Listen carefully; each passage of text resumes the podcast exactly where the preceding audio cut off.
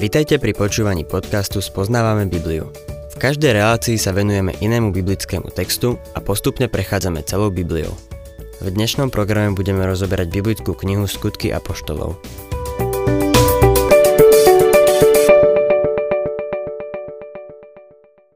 Milí poslucháči, 7. kapitola skutkov sa venuje Štefanovej obrane pred Sanhedrinom, židovskou veľradou. Vlastne to ani nebola obrana. Skôr to bola rekapitulácia dejín izraelského národa a jeho odporu a vzbury voči Bohu. Obvinil veľradu zo zrady a vraždy pána Ježiša. To v nich samozrejme vyvolalo horkú nenávisť a viedlo k ukameňovaniu Štefana. Štefán vo svojom súhrnnom prehľade dejín izraelského národa uvádza, že počas celých dejín Izraela nebolo obdobie, kedy by národ ako celok uctieval Boha. No vždy existoval zvyšok verných, tých, ktorí skutočne verili. A tak je to aj dnes. Skutky Apoštolov, 7. kapitola, 1. a 2. verš. Veľkňaz sa ho spýtal. Je to naozaj tak? A on odpovedal. Bratia a otcovia, počúvajte. Boh slávy sa zjavil nášmu otcovi Abrahámovi, keď bol ešte v Mezopotámii, skôr ako sa usadil v Charáne. Členovia Sanhedrinu priviedli svetkov, ktorí predniesli falošné svedectvo proti Štefanovi. On však nemá v úmysle brániť sa. Vôbec sa nepokúša očistiť. Na obvinenia falošných svetkov ani nereaguje, ale sám prináša svedectvo o Ježišovi Kristovi a to pomocou dejín izraelského národa. Oslovuje ich bratia. Sú jeho bratia podľa tela. Starších oslovuje otcovia. Je mladší a preukazuje im úctu. Tento mladý muž sa čoskoro stane prvým mučeníkom v cirkvi. Svoju reč o dejinách izraelského národa začína Abrahámom. S ním sa spája začiatok národa. Mimochodom, aj Ježišov rodokmeň v Matúšovom evaníliu začína Abrahámom. Ak by sme chceli vystopovať Ježišov rodokmeň až k Adamovi, museli by sme sa pozrieť do Lukášovho evanielia. Štefan začína Abrahámom, mužom viery. Hoci vo svojej reči sleduje odpor a vzboru izraelského národa voči Bohu, vždy existoval zvyšok verných. Myslím si, že vo vzťahu medzi Ježišom Kristom a jeho cirkvou môžeme pozorovať niečo podobné. Z obrovského počtu tých, ktorí sa označujú ako kresťania, je počet skutočných Ježišových nasledovníkov pomerne nízky. Abraham bol muž viery. Veril v Boha a poslúchal ho. Viera vždy vedie k poslušnosti. Štefan začína svoju reč s Abrahamom v Mezopotámii, v údolí povodia riek Tigris a Eufrat. Odtiaľ Abraham pochádzal. Tam ho Boh povolal. Čítajme 3. až 5. verš. A povedal mu, odíď zo svojej krajiny a od svojich príbuzných a choď do krajiny, ktorú ti ukážem. Potom odišiel z krajiny Chaldejcov a usadil sa v Charáne a odtiaľ ho Boh po smrti jeho otca presťahoval do tejto krajiny, v ktorej vy teraz žijete. V nej mu nedal dedičný podiel ani na stopu nohy, ale prislúbil, že túto krajinu dá do vlastníctva jemu a po ňom jeho potomstvu, hoci nemal dieťa. Približuje Abrahámov príbeh. Boh ho povolal od svojich príbuzných, pretože to boli modlári. Štefan poukazuje na jeho vieru. Boh mu prislúbil dieťa a takisto mu prislúbil krajinu. Abraham nemal z toho ani jedno, no uveril Bohu. 6. až 8. verš Boh povedal, že jeho potomstvo bude pristahovalcom v cudzej krajine, zotročia ho a 400 rokov s ním budú zle zaobchádzať. Avšak ja budem súdiť ten národ, ktorému budú otročiť, povedal Boh. A potom výjdu a budú mi slúžiť na tomto mieste. Potom mu dal zmluvu obriezky. Keď sa potom stal otcom Izáka, na 8 deň ho obrezal a Izák zasa Jákoba a Jákob 12 patriarchov. Štefan prechádza od Abraháma do doby patriarchov. Hovorí o Jozefových bratoch, ktorí kvôli závisti a nenávisti predali Jozefa do Egypta. Boh však zakročil a použil Jozefa na to, aby ich zachránil. To, čo tu máme pred sebou, je výklad starej zmluvy v moci Ducha Svetého. Čítajme od 9. po 16. verš. Patriarchovia žiarlili na Jozefa a predali ho do Egypta, ale Boh bol s ním a vyslobodil ho zo všetkých súžení, dal mu milosť a múdrosť pred faraónom, egyptským kráľom a ten ho ustanovil za hlavného správcu Egypta a celého svojho domu. V celom Egypte i Kanáne nastal hlad a veľké súženie. Naši otcovia nemali čo jesť keď sa Jákob dopočul, že v Egypte je obilie, poslal ta poprvý raz našich otcov. Pri ich druhej návšteve sa Jozef dal spoznať svojim bratom a tak sa faraón dozvedel o Jozefovom rode. Jozef poslal po svojho otca Jákoba a pozval jeho i celé príbuzenstvo k sebe 75 ľudí. Jákob teda prišiel do Egypta. Zomrel tam on aj naši otcovia preniesli ho do Sýchemu a uložili v robe, ktorý kúpil za peniaze Abrahám od synov Chamóra v Sýcheme. Teraz sa Štefan dostáva k ďalšiemu obdobiu tohto národa. Pripomenie im vyslobodenie z Egypta. Povolal Mojžiša, vysloboditeľa. Poukazuje na to, že Izraeliti najprv odmietli nasledovať Mojžiša a že Mojžiš mal po celý čas s nimi problémy. 17. až 21. verš. Keď sa blížil čas, aby Boh splnil sľub, ktorý dal pod prísahou Abrahámovi, ľud sa v Egypte vzmáhal a rozmnožoval, kým v Egypte nenastúpil iný kráľ, ktorý už o Jozefovi nevedel. Ten zákerne trápil náš rod a našich otcov nútil odhadzovať svoje neblúňatá, aby neostali nažive. Práve v tom čase sa narodil Mojžiš, ktorý sa zapáčil Bohu. V otcovskom dome ho chovali tri mesiace. Keď ho museli odložiť, ujala sa ho faránova dcéra, ktorá si ho vychovala ako vlastného syna. Štefanova poznámka potvrdzuje to, čo sme si už povedali, keď sme sa venovali Mojžišovi. Ak týmto faraónom útlaku bol Ramses II, potom by sa Mojžiš pravdepodobne stal ďalším faraónom. Faraónova dcéra ho vychovala ako vlastného syna. Tento faraón nemal žiadneho syna, takže Mojžiš by bol tým ďalším v poradí. 22. verš Mojžiš bol takto vychovaný vo všetkej múdrosti egyptianov a bol mocný vo svojich slovách i skutkoch. Mojžiš bol vychovaný v múdrosti egyptianov. Aj dnes, keď máme pocit, že už vieme všetko, obdivujeme múdrosť egyptianov veľakrát ani nedocenujeme ich prínos. Zaslúžili sa o rozvoj matematiky, chémie, strojárstva, architektúry a astronómie. Ich prínos v týchto vedách bol skutočne pozorhodný.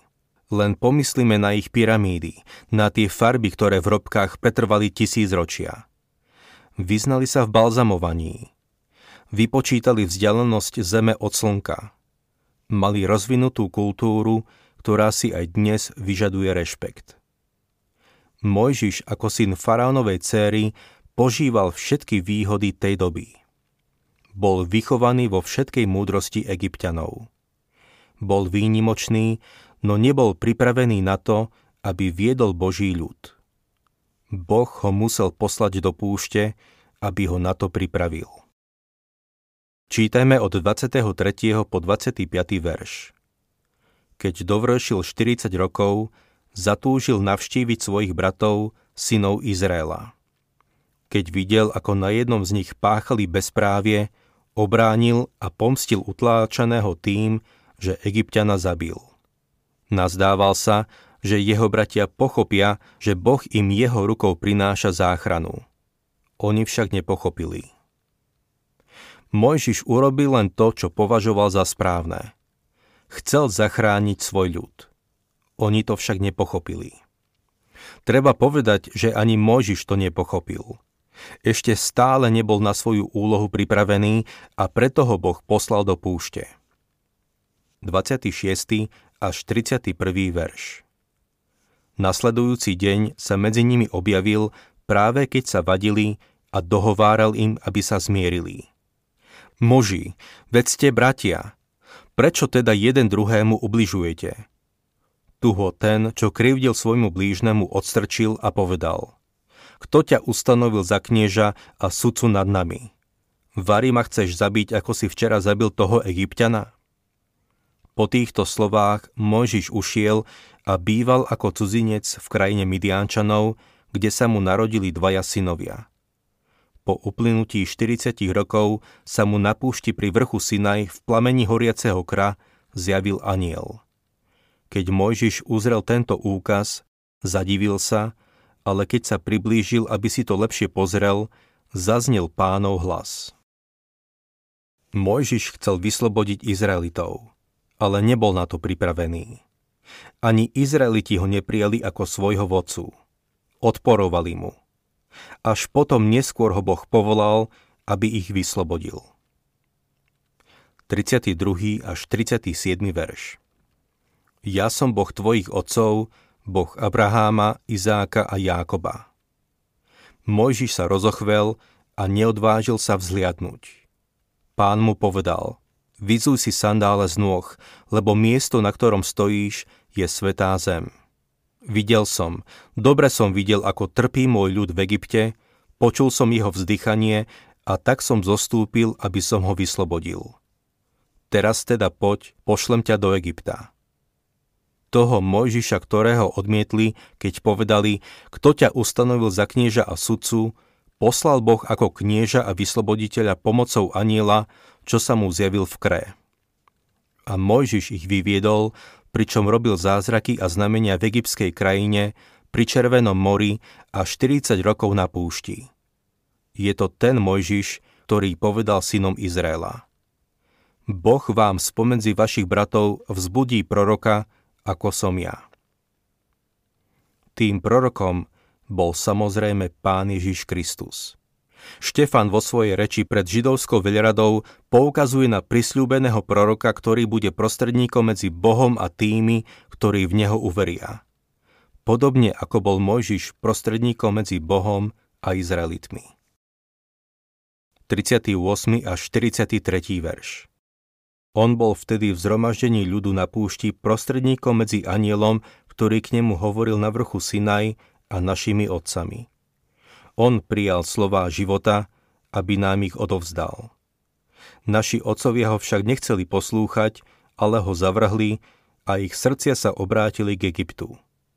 Áronovi povedali, urob nám bohov, ktorí pôjdu pred nami, lebo nevieme, čo sa stalo s Mojžišom, ktorý nás vyviedol z egyptskej krajiny. V tých dňoch zhotovili teľa, modle priniesli obetu a radovali sa z diela svojich rúk. Vtedy sa Boh od nich odvrátil a vydal ich, aby slúžili nebeským zástupom, ako je napísané v knihe prorokov. A zda ste mne prinášali obety a dary po 40 rokov na púšti dom Izraela? Veď ste so sebou nosili stan Molocha a hviezdu svojho boha Rajfana, modly, ktoré ste zhotovili, aby ste sa im klaňali. Preto vás presídlim až za Babylon. Štefan im hovorí, že Izraeliti sa vždy búrili proti Bohu. Vrátili sa k modlárstvu. Preto Mojžiš a neskôr aj Jozua nalíhali na ľud, aby sa rozhodli pre Boha a odvrátili sa od svojich modiel. 44. až 50. verš Naši otcovia mali na púšti stan svedectva, a to podľa príkazu toho, ktorý povedal Mojžišovi, aby ho zotovil podľa vzoru, ktorý videl naši otcovia stan prevzali a za Jozú ho priniesli na územie pohanov, ktorých Boh vyhnal spred našich otcov, kde bol až do dní Dávida. Dávid našiel milosť u Boha a žiadal, aby našiel Jákobovmu domu príbytok. No až Šalamón mu postavil dom. Lenže najvyšší nebýva v domoch zhotovených rukou, ako hovorí prorok. Nebo je mojim trónom a zem podnožkou mojich nôh. Akýže mi postavíte dom, hovorí pán, kde je nejaké miesto pre môj odpočinok? Neurobila to azda všetko moja ruka? Zmienkou o chráme sa Štefan vracia k obvineniu, ktoré ešte na konci 6. kapitoly vzniesli proti nemu falošní svetkovia. Počuli sme ho totiž, ako povedal, že Ježiš Nazarecký zbúra toto miesto a zmení ustanovenia, ktoré nám odovzdal Mojžiš. V skutočnosti Ježiš povedal Zbúrajte tento chrám a ja ho za tri dni postavím. Nemyslel tým však kamenný chrám, ale svoje vlastné telo. Svoje ukryžovanie a vzkriesenie. Štefan zjavne hovorí o tomto chráme. Najvyšší nebýva v domoch zhotovených rukou. Potom sa obráti k náboženským vodcom a odsudzuje ich. Čítajme od 51. po 53. verš. Vy tvrdošíny, s neobrezanými srdcami a ušami, vy vždy odporujete Duchu Svetému, tak ako vaši otcovia ktorého proroka vaši otcovia neprenasledovali.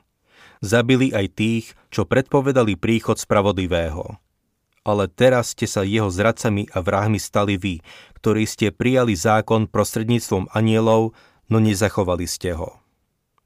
Telesne boli obrezaní, ale vo svojom srdci a ušiach boli neobrezaní.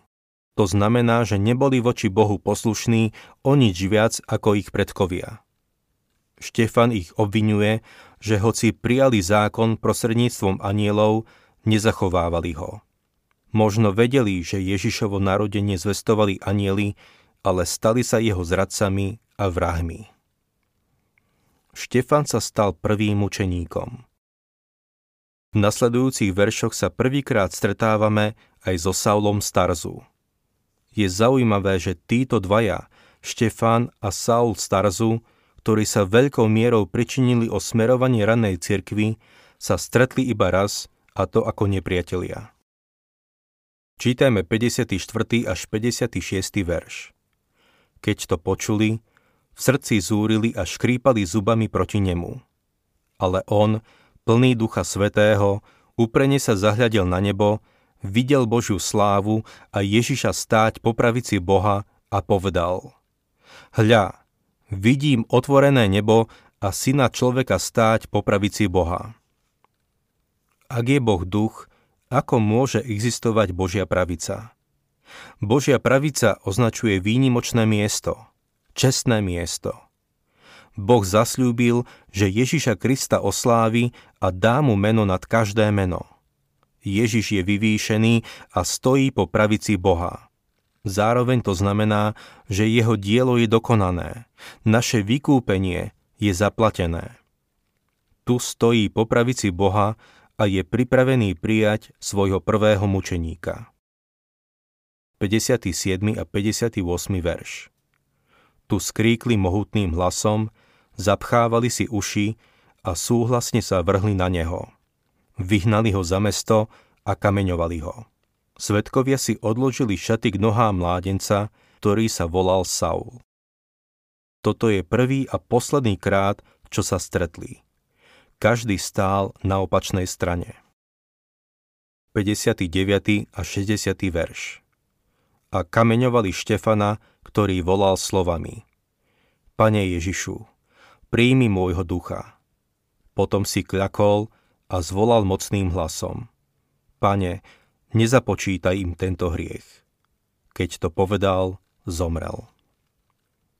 V pôvodnom gréckom texte sa píše, že usnul. Ježiš ho uspal, aby čakal na vytrhnutie. Štefan je prvým mučeníkom cirkvy, ktorý odišiel k pánovi. Ten mládenec, ktorý bol toho svetkom, bol farizej. Myslel si, že má všetko. Keď Štefan povedal, že vidí otvorené nebo, určite sa tiež pozrel smerom hore. Možno si pomyslel, nič nevidím, ale určite by som rád videl, čo tento vidí. Moje srdce je prázdne. Štefan bol obrovským svedectvom pre Saula. Som presvedčený o tom, že Štefan bol tým, čo pripravil Saula na Ježišovo zjavenie na ceste do Damasku.